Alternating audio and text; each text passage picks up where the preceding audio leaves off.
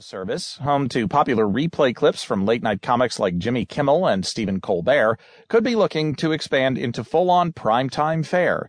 YouTube today is holding a press event at its Silicon Beach facility here to announce a new TV initiative which will showcase a new way to experience the TV content you love, according to the invite.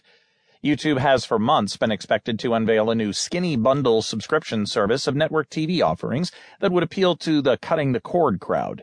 YouTube is expected to take on Hulu, Sling TV, DirecTV, and others who offer limited networks for a lower monthly fee than cable. There have been reports about YouTube's planned move going back to October, when many reported that CBS was the first network to sign on with Google.